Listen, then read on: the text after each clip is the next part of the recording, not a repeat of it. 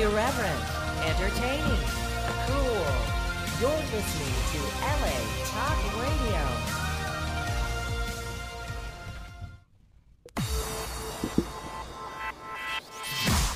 You're listening to Reza Riffs with Keith Reza and Alan Lee right here on LA Talk Radio. Hey guys, welcome to the show. First things first, subscribe, Brain Review on Apple Podcasts. What? Yes, I agree completely. This is Alan Lee. I'm Keith's friend and sidekick, which is not an easy thing. And I just want to emphasize that. And please like us. Like, we put it up on YouTube. Uh-huh. And I know a lot of the comedians out there watch this show, enjoy the show, and I just don't understand why it's so hard to push the like button. We've been talking about that for some time, Keith and I. For the folks at home, Alan's really going high heels on this because Sam, the director, just got done yelling at us, and I always share it, and you don't, so you're trying to make it sound like you do. But he made the point that you didn't share on Facebook Live. No, he made the point you don't share on Facebook. Well, both of us, but you were included. Now, you want to get him back in? No, I don't. I'm just saying you're throwing me under the bus here. No, not at all. The point is subscribe, Brain Review. Yeah, yeah. Right? But yes, all the and all the, you call them rifters. Rifters. Yeah, with these rifters, and I'm trying to get it out in the air here. They don't push that like button. You know how many times I push the like button for other people? Whoa, Alan Lee has some things to say to you, rifters. I'm on fire. He's on fire. No, but do you like other people's podcasts and push the button? And I do, right? Do you? I do. I push my thumb. Look at my thumb. See that? See how sore it is from pushing the like button for other people? When was the last time you had a nail trim? Oh no, I'm going to. God. No, I'm going. I did this myself. You look like fucking Wolverine. Well, you know what? There's a friend of mine in Arizona. I couldn't believe it. He grew his thumbnail out like about 4 inches. And I said, why'd you do that? You know what he said to me? He said, if anyone fucks with me, he says, you see this nail? He says, I'll cut them. He's a nice guy. No, he's I swear what? To God. It was a weapon. Oh, yeah. It scared me. I've known you for 20 years, and now I'm scared. No, this is someone I know. He's a friend. It would have been funny if he said it. The ladies like it. But cut them is funnier. Okay, I see. Anyway, subscribe, Brain Review to the show, Apple Podcast. Say good things about me and say whatever the fuck you want about Nailbird guy over here. I'm invincible. I have a skin as thick as as Fort Knox. We'll find out. No. I roll, baby. There's some of the shit I put up with from you. I am a bit of a prankster. But I have a stand-up special. It's released now. That's right.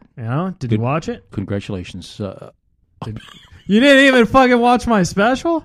I'm sorry, no. Honestly, oh my God! You told me it was on it's on Mad Records, Sony, and iTunes. iTunes. Buy it on iTunes. I think it's audio on iTunes. But like, if you buy it, yeah, if you buy it on iTunes, it puts you in the top 10 or whatever. And like after every 200 or 500 copies you sell, you get a raise. It's pretty cool. So you want me to purchase it? Yeah. How much is it? $10 on iTunes. Oh, okay. You're always fleecing me on these things. I'll buy it. Yeah. What do I do with it after I buy it? You just rate, subscribe, review, kind of like the podcast you don't do. But do I? Once you buy something like that, right. It means that you intend to listen to it more than once? If you want to, yeah. I don't think it's a great fucking special. I don't think I have to listen to it more than once. Well, you see that. I'm very proud of my special. No, you are, and I promote it. Everybody go out and get Reza Riffs. His new album. It's on iTunes. Wait, now you're making it sound like it's our special. It's my special. What the fuck? We gotta call our guests, so we gotta finish these opening remarks real fast. I'm also on Celebrity Voicemail, which could book me. That's right. I'm trying to get you on it. And no, I swear to God. I'm trying to get you on that because you're a celebrity. Yeah, sure. But, if you fucking say, oh, hey, Hillary, this is a 9-inch nail guy, and I'm gonna cut you for $20. Like, Hillary. I don't think... You know what I mean? Like, it's a celebrity. You do a shout out. You don't know what I mean. No, I understand that, but you kind of try to I'm not going to talk about people politically. I'm not going to do it. Not Clinton, just the name. Oh my! God! You're a little clever. You're weird. No, I'm very careful. We should introduce our guest because. Now it's like, holy Lord. He's probably hung up by now.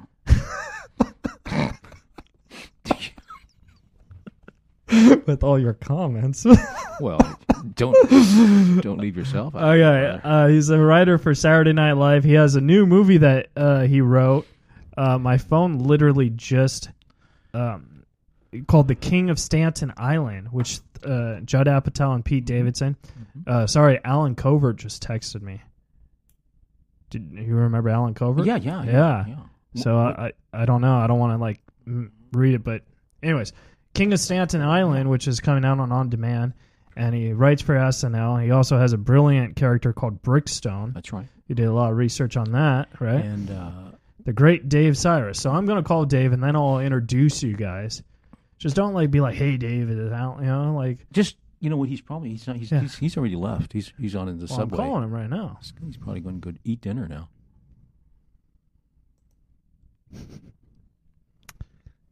Oh wait, call number. It's working. Nice. Hello. Hey, Dave. It's Keith Reza. Hey, David. It's Alan Lee. How are you? I'm doing great. Yeah, so, is this the best way? Is this a over the phone work for you guys? Yeah. This is perfect. No, this works fine. We obviously would prefer a physical presence, but you know, we're not too proud. That's cool, yeah, because I've been doing. I can do phone, Zoom, whatever. Whatever you guys need. Zoom. Your number was actually already in the phone book, so you've obviously done a podcast at the station within the past 2 or 3 months. Oh, cool. That was his number. I have no idea which that would be. Yeah, it's kind of like a phone book. It says Dave Sirus, and I didn't answer you, but. Well, anyways, I got to introduce you to the trusty sidekick, Alan Lee. This is Alan Lee, Dave Sirus. Glad to meet you, David.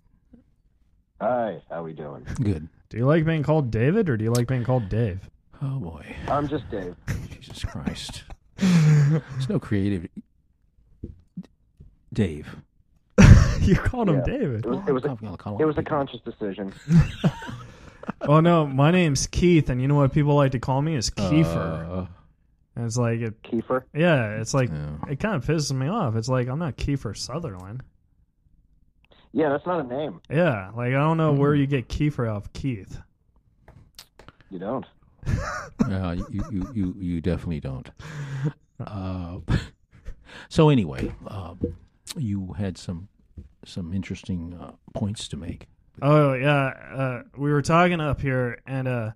I didn't realize because the station is right by a psychic station, and then I was listening to a podcast you did earlier on the way here, you know, just to do my research, and it said that you did psychic stuff. Is that true?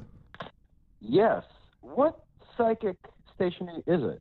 It's what is it called? I didn't see what it's called. It's like a palm lady gave us $20. Yeah, no, it was it started with the premise. Well, the story was that you know.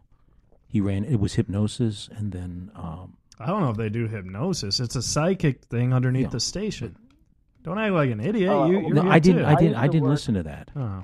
Yes, sir. But yeah, I used to be a supervisor at a psychic hotline that was out of L.A. So yeah, I was like a manager of the customer service area, and that was a pretty big phone psychic company. Oh, it was a phone psychic, so it wasn't like an in-person. Psychic. No, it was like one of those. It was one of the biggest like people calling in with like TV commercials at night type stuff. Yeah, I remember those. Well, can you share us an interesting story? Like, do you believe in that stuff? Because Alan Lee believes in it, and I don't. Well, I can tell. I can tell you for an absolute fact that working at that psychic hotline is why I do not believe in psychics at all. There you go. See?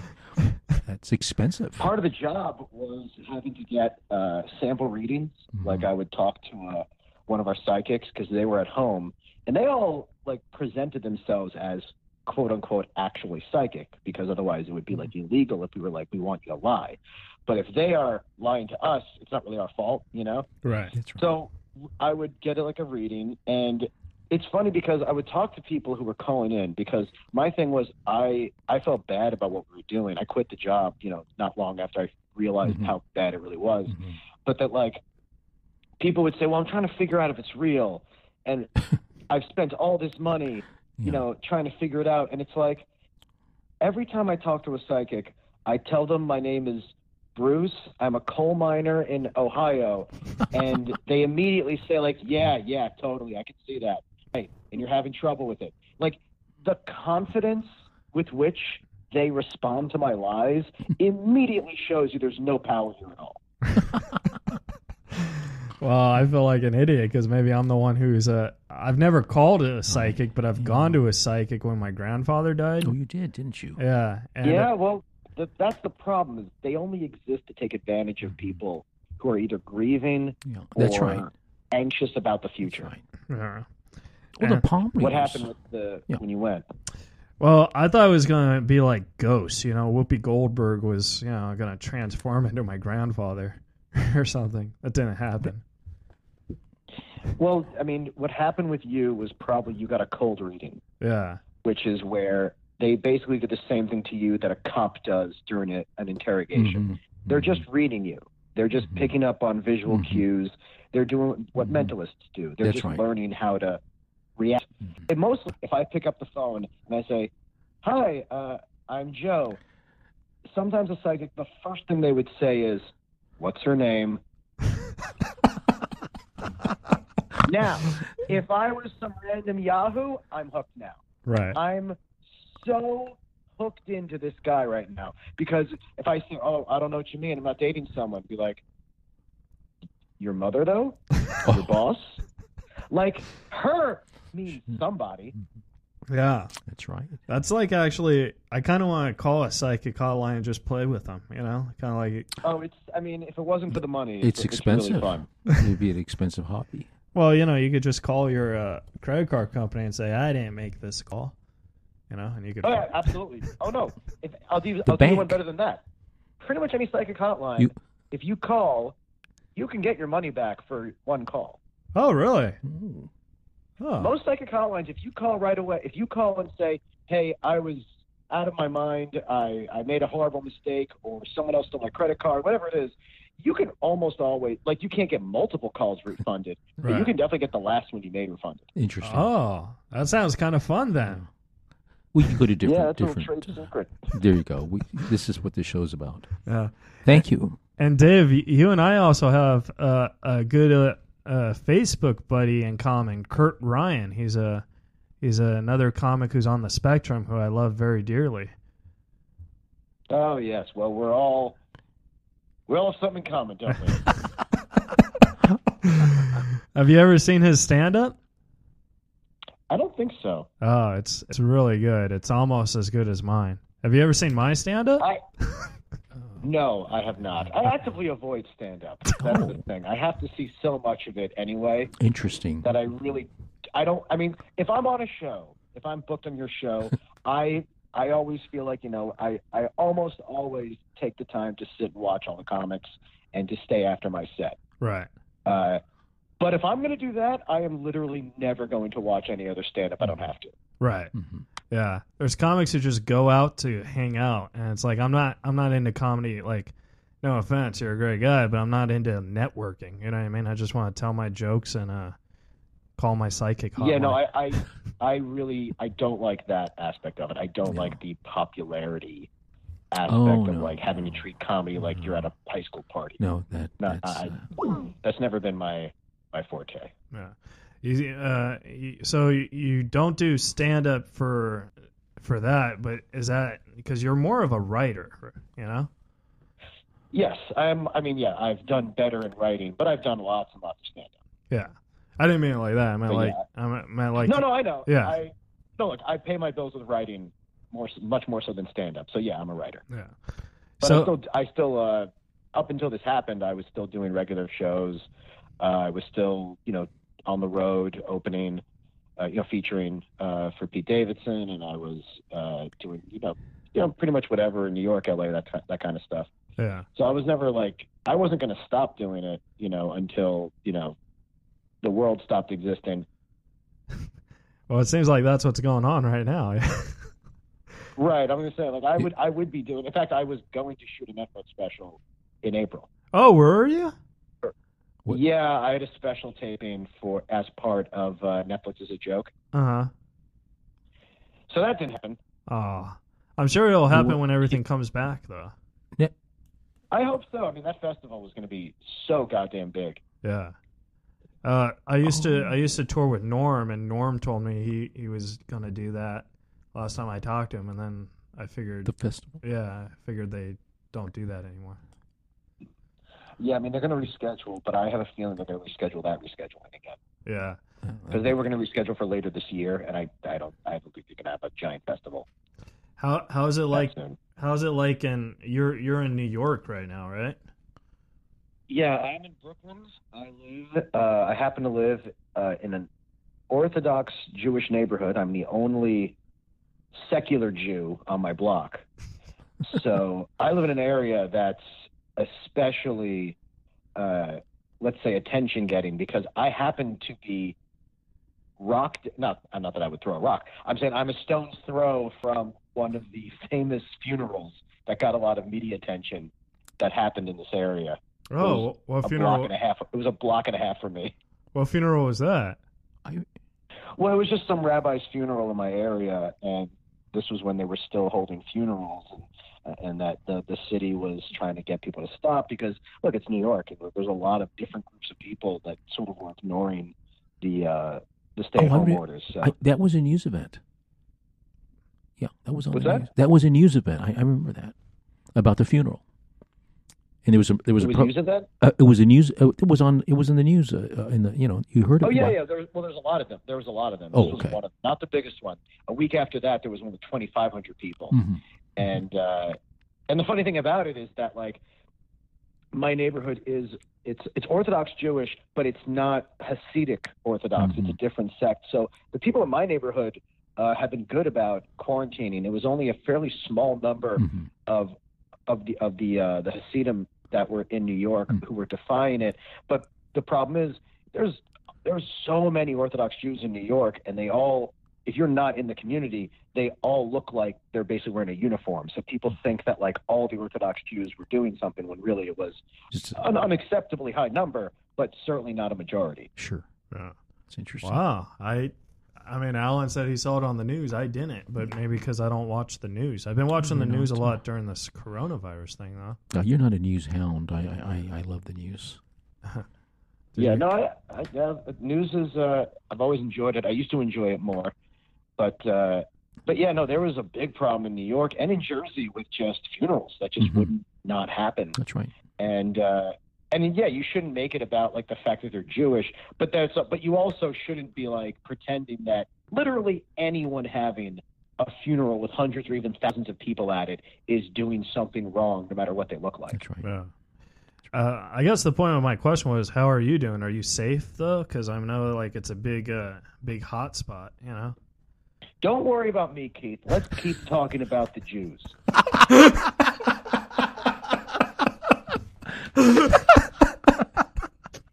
What a segue. That's the best. No, I'm fine. Look, I'm fine. I'm just trying to take care of my elderly family members who, need mm-hmm. to be kept inside right. Because they will absolutely die. Yeah. I'm just waiting it out, doing, right. staying at home, cooking more, good. Dyeing my hair, whatever I can do. Oh, what color is your hair right now? Right now it's kind of a blue-gray. Oh, nice. That's pretty cool. Yeah, right now it's a nice dark blue. I'm going to keep screwing with it because, hey, look, we got to fill this time. Yeah. Well, you know what I've noticed about people who dye their hair? Because, like, I was a big Dennis Rodman fan growing up, and I noticed he never dyed his hair blue. Never. I don't recall. Never blue. It was always like green and mm-hmm. yellow and pink. The yellow I remember. Yeah, but never blue. So you're the first person I could honestly say. Yellow used to be big in the 90s. Yeah. Oh, yeah. Big Dylan stuff. That's right. And I'm not talking like bleach. I'm talking yellow. You know what I mean? Yeah, no, I know. I've seen it. So you write for Saturday Night Live. How do you get that job? Because I always wanted to be a writer for Saturday Night Live. Well, I got that job because I was already Pete Davidson's writing partner before he got SNL. Oh, so nice. Basically what happened was they were really happy with the job we did at the Justin Bieber roast. Mm-hmm. We wrote pretty much all the jokes he did at the Bieber roast were ones that Pete or I wrote. So they're really happy with that. So they hired me as a writer at SNL. My main responsibility was pretty much what I would be doing anyway, which was co-writing Pete's update features so that he wouldn't have to burn his stand-up for it. Right. And I was only a staff writer at SNL for the year 2016, but Pete and I are still writing partners, so the update features that he does for SNL to this day are still almost all of them co-written by the both of us. Oh, that's really cool. So yeah. But I was only there for the 1 year, which was a good year because it was an election year. So that was like by far better for me because that's the kind of stuff I prefer writing sketch-wise is like topical. Mm-hmm. Yeah, I think Pete Davis is the best thing on Weekend Update, you know, right now. Thank you. No, yeah. Thank you. Yeah, no, we felt like this has been really good. This actually the quarantine. I feel like he adapted to that in a very good way comparatively. Like it's definitely a good environment for him because he doesn't have to leave the house. He can just like do his own thing. And yeah, no, I thought that like the videos he's been doing and I of course co-wrote that update that he did from home with him, which we were really happy with. So yeah, no, I'm glad it's coming off well. And then you also wrote a movie with him that's coming out in a couple weeks. It was supposed it was supposed to get a theater release, but due to the circumstances, it pushed it to on demand. The King of Staten Island. Yeah, it was going to come out. Oh, sorry. I was just naming the name of the movie for the folks at home. Oh yeah, it was going to come out June 19th. Yeah, it's called The King of Staten Island. It was going to come out June 19th, which of course you know as Emancipation Day, right. Juneteenth, mm-hmm. Has nothing to do with the release date. But I did notice that. I pointed out to people that, like, this is already a day, so let's, you know, show some respect. But now it got moved a week earlier to June 12th. Interesting. And awesome. That'll be – but, yeah, so instead of the theater release we were going to do, it's just going to be on demand. So, you know, I guess, like, iTunes, Amazon, your cable, whatever you get, whatever, like, new movies. It's like how, like, when all this started, like, you could get Bloodshot and Invisible Man at home. Right. Even though they were in theaters for like a week. I saw The Invisible Man in theaters, and then the next day it's on demand because they closed the theaters. I was like, oh God, I wish I just waited a week. That's true, but also that movie was awesome. I thought that was really good.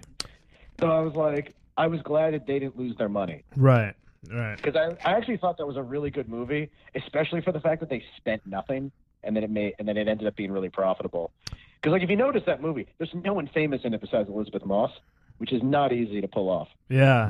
I mean, is she really even that famous, though? I mean, I've never heard of her. She's the only person in the movie that I like, recognized. Yeah. So, but I'm just impressed with that, to be able to get a movie, like, a wide release without, like, any major stars. Yeah. That was a good goddamn movie. I didn't think it was terrible. I just didn't think, like, it was worth seeing in an IMAX when I have an IMAX thing at my house, you know? Like, I don't know. Well, that's the thing about theaters, though, is that, like, theaters might not ever come back because because theaters have been waiting for this to happen, where people are going to figure out, why am I going to the theater at all? Right. Oh, there's so, like, for people in movies, it's a very scary moment because while, you know, a lot of industries are suffering, movies are one of the industries that, like, doesn't have to come back. I know, and I'll be so sad if that, because I love the theater. You know, a point about the news on this subject, and I think you guys find it interesting. I forget which state, but a company wants to bring back drive-in movies.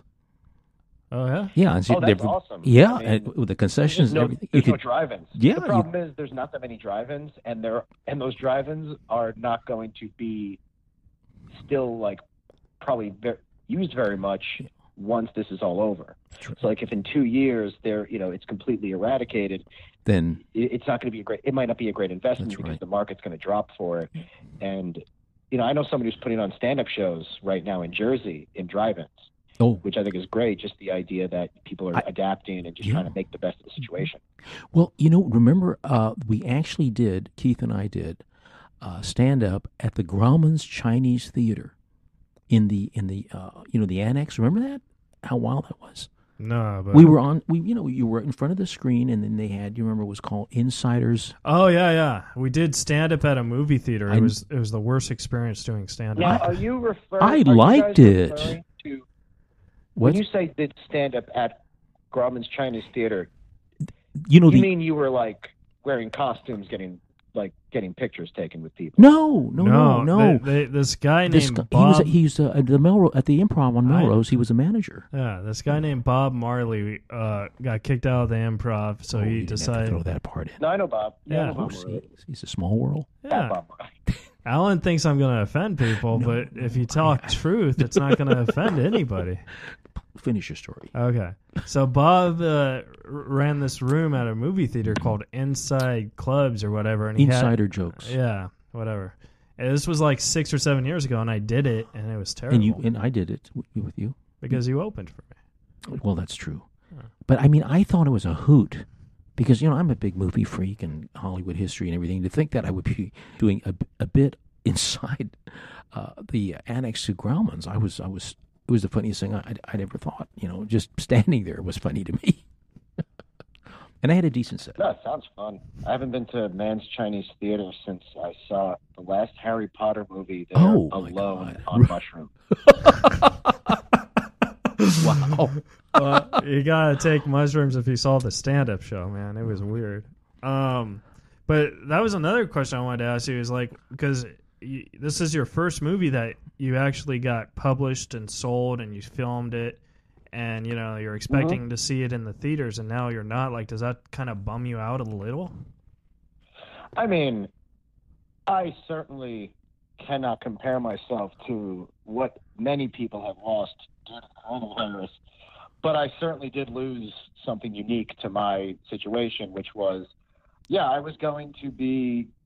I was going to be the writer of one of the main movies released at South by Southwest. Then I was going to be going to Tribeca. Then I was going to be going to premieres and parties, and basically just enjoying the event, enjoying that kind of finally feeling comfortable in front of your peers moment that you work your whole life toward, and now is gone. But it's all about. But I'm still very lucky to have a movie get made. But I lost an enormous amount of things I wanted. Yeah. In terms of being able to to feel like I accomplished something. Because we can all be happy with ourselves, but you really need other people to validate you. Yeah, that's true. Because I've written a couple scripts, and I feel validated that they're done, but I feel like they're terrible because they're not made. You know what I mean? Yeah. No, this was the first movie that actually got produced of mine. And obviously, it's a giant production. And that's Judd is the writer and producer. So, the writer, director, and producer. And I got to co-write with him and Pete. So, no, it's a giant deal, and it's a real privilege that I got to do it. But, this virus happened at the exact moment that I was about to start benefiting from that situation. Yeah. In terms of being able... I was going to go to...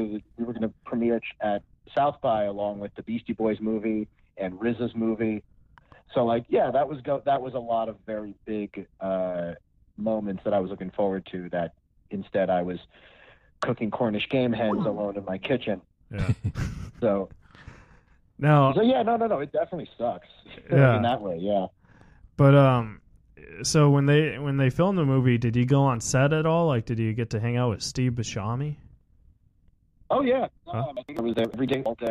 So pretty much, Judd's process is. And anyone who's worked with him before has kind of seen this, he pretty much is rewriting everything all the time. He's constantly having you reinvent things and rethink things and just trying to go with whatever is going to be the best thing in that moment. Mm-hmm. So, pretty much every day, me and the other producers like Ricky Velez and Judah Miller were rewriting scenes, punching up scenes, pitching new jokes, getting frustrated that those weren't the jokes that ended up being used in the takes, and writing different jokes. And it was, it's a very fluid process. Judd directs like a guy who really knows this world, and he can just kind of you know, just go and improvise. And he wants the actors to put things in their own words too, and have it feel very natural. Mm-hmm. So yeah, every day was a bunch of lessons, was long, it was really cool just getting to be on the set, getting to see every aspect of like the movies being made, because a lot of movies, they don't let the writers on the set. Mm-hmm. Yeah, that's right. Comedy, you should always have the writer on set. It's a horrible mistake. And in fact, that explains a lot of times how these great comedy scripts turn into bad movies, mm-hmm. is when there's a disconnect between what the writer intended and what the director puts mm-hmm. out. Whereas with comedy, you really want to have the writers, as well as other comedians you want to have to bounce mm-hmm. off of. And so Judd knows that. He's used to working with like newer and different comics. So yeah, I was very lucky. I would have been devastated if this was the kind of thing where like, you know, get the writer off the set, which is like most dramas. Yeah. Most, mm-hmm. They don't want the writer there mm-hmm. to confuse anyone about who's in control, because it's the director. No, that's actually very true about the writers on the set, because I wrote a film, and I wrote with another comic of mine, and we sold it, and then they paid us to fire us, and then they rechanged the entire thing. They only kept like 2 or 3 sentences from the original script. Yeah, and that's what happens a lot, and it happens for a lot of reasons, mostly because, you know, not every executive knows how to make a movie. Some right. do. Sometimes you get producers and studio people who have really good notes and make things better. That actually, believe it or not, I've seen that happen many times. But, you know, I've seen good scripts get decimated by people who are sure that they can turn it into something it's not. Right. How long did it take you to write this one? There's a very easy way of me remembering exactly how long we've been writing it, because the first big meeting to discuss what this movie would be about was in Ariana Grande's condo.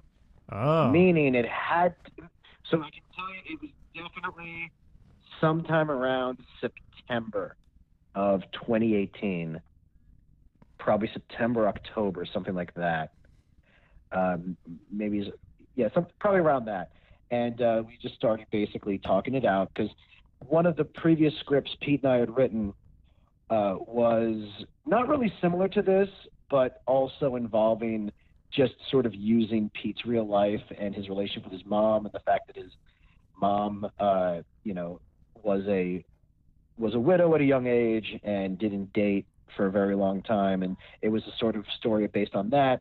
And then we just decided to, and that movie never got made because that was with Todd Phillips, and he ended up making The Joker instead. Oh. And right. And that was also a very different script. It was nothing even remotely similar to what we ended up doing. Mm-hmm. So, that was basically, that script was something that Judd had read and said, and even though the movie didn't get made, Judd was like, he found it very interesting. And we had already had a relationship with Judd. We had talked about writing something years earlier that never materialized, and that we worked on a little bit. So he liked this movie about Pete's mom. And then we said, all right, let's just talk about Pete's life and really just try to figure out what's a fictional story that we can create that uses the real mm-hmm. emotions behind who Pete is and his story. Right. And that was late 2018. And then we had, I guess maybe a little bit earlier than that, when we first started talking, probably like summer of 2018. And then we started filming it in June of 2019. I saw the trailer, and I'm just going to put the using my autism powers together. A lot of Judd Apatow movies, like the main star is usually like the best character in the whole script, and like it's like, oh my god, like the Big Sick, you know, the Indian comic, best Camel. Yeah. Best interesting character in the whole script, and he's an all-star now. So what I'm saying is I think this script, Pete's gonna like really shine into a huge movie megastorm. Yeah, I would think so. We certainly hope so. But I will say, I think people are going to be very surprised by people like Bill Burr, who I think Bill is, when you watch the movie, like, you know, Bill has a good shot at stealing it too, because he's so he is such a good goddamn actor. He's really good. That was one of the shocking things, because it's Bill Burr. No one knows an actor he is. And he really approached this with the seriousness of wanting to, of a true actor, like somebody who's really, really, he did not come at this like an actor who, you know, like a stand-up just trying to, you know, get an acting job. He was very impressive. Bill is a genius. And we have Marissa Tomei, who, you know, that there you got someone who's just got an incredible career, so who can just plug in and just be on, and not just act, but like add things. Like I definitely learned a lot watching her too. So no, I mean this is a great cast, honestly. Like it really is. Like it's got a lot of comics. We really filled out the cast with a lot of like comedians, like Mike Vecchione and Lisa Traeger, and just a lot of people that are just really talented that you may not have seen in movies before. I don't know if you know Derek Gaines. He's really funny in this. Ricky Velez is a big part. Ricky Velez. I love Ricky. Yeah, we know. But, yeah, Ricky's one of my best friends. He's an incredibly funny guy. I mean, we really think he's one of the people that like this movie is going to really catapult to a new place. But no, seriously, people are going to be freaking out about Bill. I think Pete did a great job. Yeah. No question. I think, but like everyone's, it's really focused on him. No one's really thinking about Bill's performance yet because they haven't seen that. And honestly, he is a fucking beast. I mean, I know how good of an actor Bill Burr is because I was a huge Breaking Bad fan. Oh, yeah. Well, you mean Bill Burr? He barely did anything. He was barely in the show, but he was wonderful. Yeah, he had a very short... but he was still in Breaking Bad, so I know he acts. That's one of our favorites. I've been shocked that he hasn't shown up in Better Call Saul. Oh, he's the only person that you're like, where is he? Yeah, that's true. I haven't caught up with Better Call Saul. I guess I just feel like it. I don't know. Everyone goes on and on about it, but I guess I still can't watch something like that without Jesse. You know what I mean? Oh no, you gotta watch it. Yeah. You should. And the sequel is really so worth it. It's basically what if they were like you can't stop making the show. Oh, this is please. All right, I'm gonna start streaming it now. But Alan has a funny Bill Burr story from when Ron White. Do you remember that? I followed Ron White at the store once. Yeah. Dave, you would love the story. Well, and you'll have to refresh my memory on that one. Is that when we went to the Veterans Administration, the Veterans building on Vine? Yeah, and you saw him and Ron White smoking a big cigar. Oh, yeah. I was caught up there, and I thought I was get a chance to speak. You know, we were in the green room, or what they call, you know, the lounge back there in the back. And I thought I'd get a word in edgewise, but, you know, the smoke... from Bill Burr's cigarette just completely put a wall between he and I. And then, to make things interesting, Ron White offered me a joint. And, you know, I'm not like you or you people. I mean, you know, you see a joint. I mean, I got to get out of your way. You know, you might hurt me.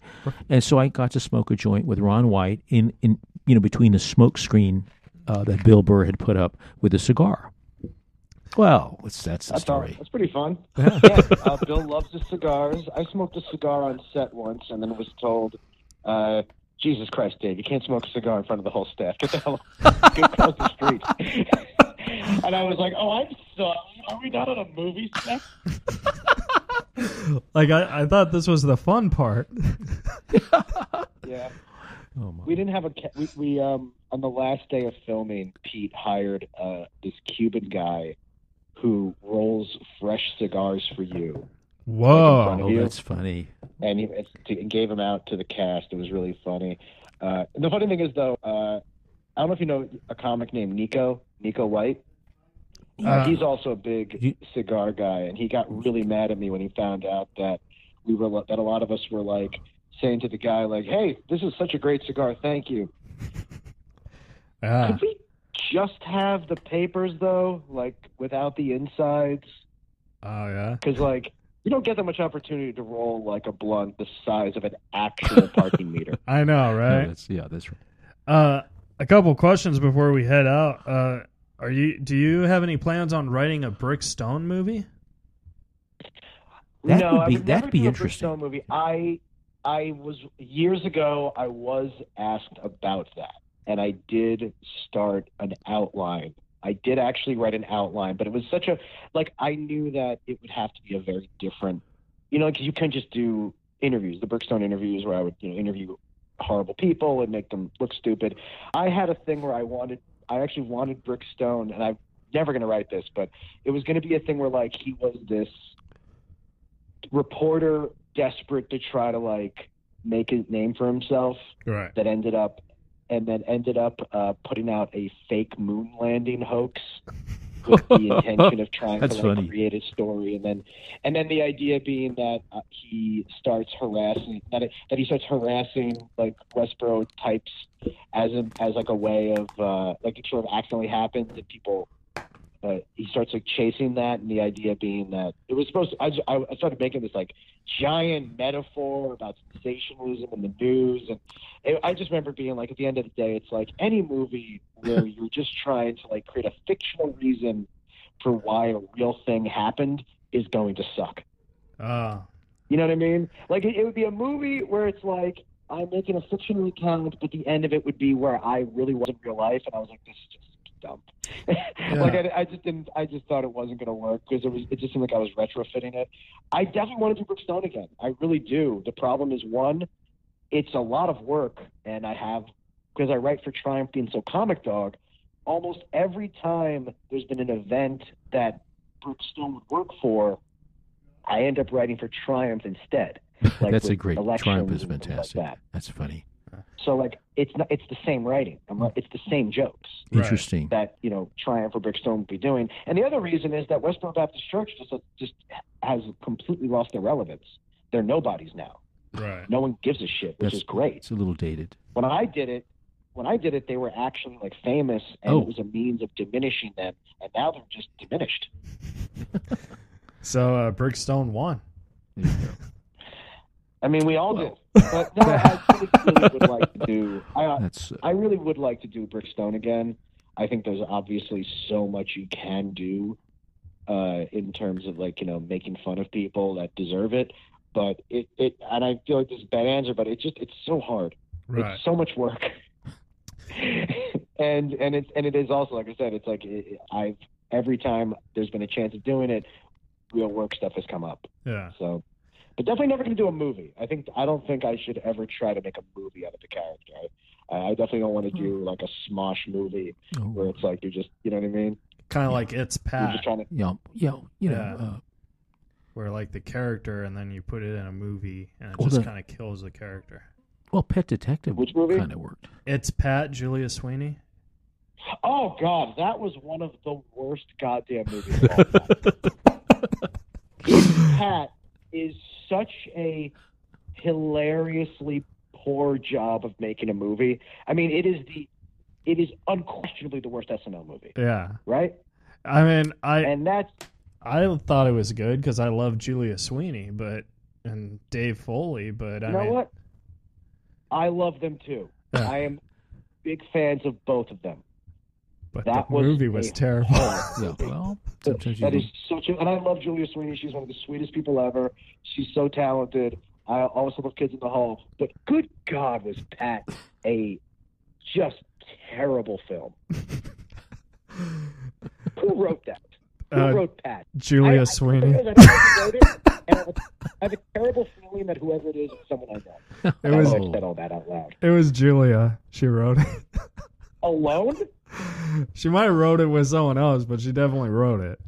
Oh, that's interesting. I mean, that's what as I'm saying this, I'm like, okay, I really hope it wasn't Robert Smigel. There's no way it was. I'm just like, Jesus Christ, who did I just insult? Well, Dave, we're... I mean, there's no, go ahead. Finish your thought, man. I was just going to say, you can love someone and talk about how bad their movie is. I mean, have you seen Master of Disguise? Oh, my God. Terrible movie. Dana Carvey, though. I love him. Oh, that's right. Uh-huh. You know that they wrote that for Jim Carrey? Did they? Yeah. No, that's impossible. I thought Dana Carvey wrote it. Dana Carvey did write it, but he wrote it for Jim Carrey, and Jim Carrey said, no, this is terrible. And Dana Carvey's like, all right, I'll do acting again. Wow. That's crazy. That's a footnote there. That is a spectacularly bad movie. Yeah. But have you seen Dana Carvey since? I mean, you know, like that's how bad it was. I've never actually met Dana. But I mean, it's not like we saw much of him after that. The only thing about that was, you know, the story of the turtle scene, right? Turtle. But you know I bring up the turtle scene. What's the story? Well, it was in all the commercials when he was like, yeah, he's in that turtle costume and he's saying turtle and just overdoing the bit. That whole scene was shot on 9/11 right after they found out. Really? Yes, that is a fact. Cool. They had a moment of silence and they shot the turtle scene. Wow. I did not know that. That's a... Yeah, it's... And then he makes a reference to 9/11 during the press junkie, and it's the most uncomfortable thing I've ever seen. Well, I mean, that's... Ouch. I did not know that. That's interesting. You learn something new every day, kind of like how you learned it was offered to Jim Carrey first. I can't believe he wrote that for someone else. Yeah. That's so nuts. So... Everyone, honestly, it's one of the best... horrible movies you can ever watch. It's so worth it. Let's watch it after this. Well, we should all write Jim Carrey and say thanks for turning it down. Well, Dave, it was no number 23. So, well, where can the folks at home follow you? Dave Sirus. It's spelled Sirus. Dave Sirus, like virus. That's the name on anything, Instagram or Twitter or whatever. And for the love of God, pay for the movie. Yeah, I definitely will. Yes. And when this whole thing's over, man, and you come back to LA, let's get coffee. I would love to take you out, man. Hell yeah, thank you. Sure. I appreciate it. Yeah, can't wait to go back to the real world. All right, Dave. Well, your movie comes out on June 12th, you said, not the 19th, right? Yes. All right. Yep. The King of Staten Island, written by Dave Sirus. See it soon. All right. Thanks, Dave. Have a good night, pal. Thank you, Dave. Thanks. Bye. Wow, that was awesome. Enjoyable. A lot of fun. So that was interesting that Master of Disguise was filmed on 9/11. Yeah, I mean, I had no idea. I mean, did you? No, I had no idea, but that's one of those things where it's like showbiz, the show must go on. That would be really hard to, you know. No, there are many stories like that. You know what's weird is we ended it on the turtle thing, but you kind of, that green jacket, it kind of looked like a shell. Yeah. In here. Yeah, look at that. See, that's psychic. Yeah, that's from the psychic part of me. Yeah, you look like a teenage Alan Turtle. Oh, how sweet. What a sweet thing to say. They were named after painters. Yeah. Leonardo, Raphael, Donatello, Michelangelo, Alan. No, Lee. I know do something. Paint? I do. You do. I do. I do. See, I did. I knew I did. That. I did some. You know how I knew that? How? Because I'm psychic. There you go. And you didn't even have to pay anybody a telephone psychic. You did it all on your own. That's the best advice I've ever heard. Like honestly, guys, after you listen to this episode, call a fucking psychic. Get your fortune, go all out, man. And call them back. Yeah, and then call them out and be like, Alan Lee stole my fucking card. That's right. I don't have the card. I'm really sorry about this. Can you figure out where my card is since you're a psychic? You stupid psychic saying, it was a stolen card. Yeah, but, it's not cheap. No. It was a minute. It was by the clock, right? And it's like phone sex. Yeah, that's right. I knew we were going to go right to that. We were going to go blue. Just blue. It didn't even take a blink of an eye. But you're right, though. It was like that, . Well, we got to wrap it up, Alan. Yeah. Anything real quick? Anything you want to plug? No. I'm writing some stuff, and I'm happy. In fact, this Corona thing has kept me in the house. And I swear to God, I have a clean house. I have my two desks cleared off.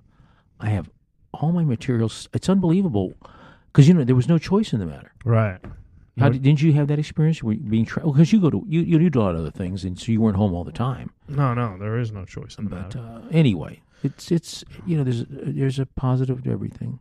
And the positive is June 12th, Dave Sirus's movie that he written, The King of Staten Island, with Pete Davidson, Bill Burr, Steve Buscemi, is coming out on demand. On demand. And you guys should. It's like four platforms. Yeah, four platforms. I think it's going to be on all the platforms. Yeah. Right now. Oh. So support Dave, follow Dave, And guys, if you like the show, subscribe, rate, and review. Give us good feedback on the show. Thumbs up. Thumbs up. And I'm on Celebrity Voicemail. That's right. Book me. I'll say whatever you want. Mm-hmm. No filter. No. I'll ask your girlfriend to marry you. I'll say happy birthday. I'll tell your boss to suck a lemonade. I don't care. You know what I mean? Sure. Like, I have no filter. I'll say what it is because you'll book me. And I'm also going to be on Cameo soon in a couple weeks. I got approved for Cameo. Wonderful. That's good. That's like Celebrity Voicemail, but sure. It's Cameo. Oh, beautiful. Yeah, it's the same thing. You told me about that. Yeah. And then my stand-up special is on Mad Records. That's right. It's called Keith Reza, Make It Happen. There download it everywhere, all the platforms. If you download it on iTunes, help me get in the top 10, I'll love you forever. Beautiful. And what more could anyone want but forever love? Exactly. Alan, I love you, and I'll see you next week, buddy. Beautiful. What can I say? All right, guys. Peace. You're listening to Reza Riffs with Keith Reza and Alan Lee right here on LA Talk Radio. Hey guys, thanks for listening to the show. I really appreciate it. If you enjoyed it, please subscribe, rate, and review on Apple Podcast. Give us some feedback. Good, honest, terrible, doesn't matter. Also, follow us on social media. Twitter, Instagram, Facebook. At Reza Riffs. I am also on Stereo if you would like to chat with me there, www.stereo.com/Keith Reza, and on Cameo, www.cameo.com/Keith Reza. If you enjoyed the show, please send us a donation on the Anchor app.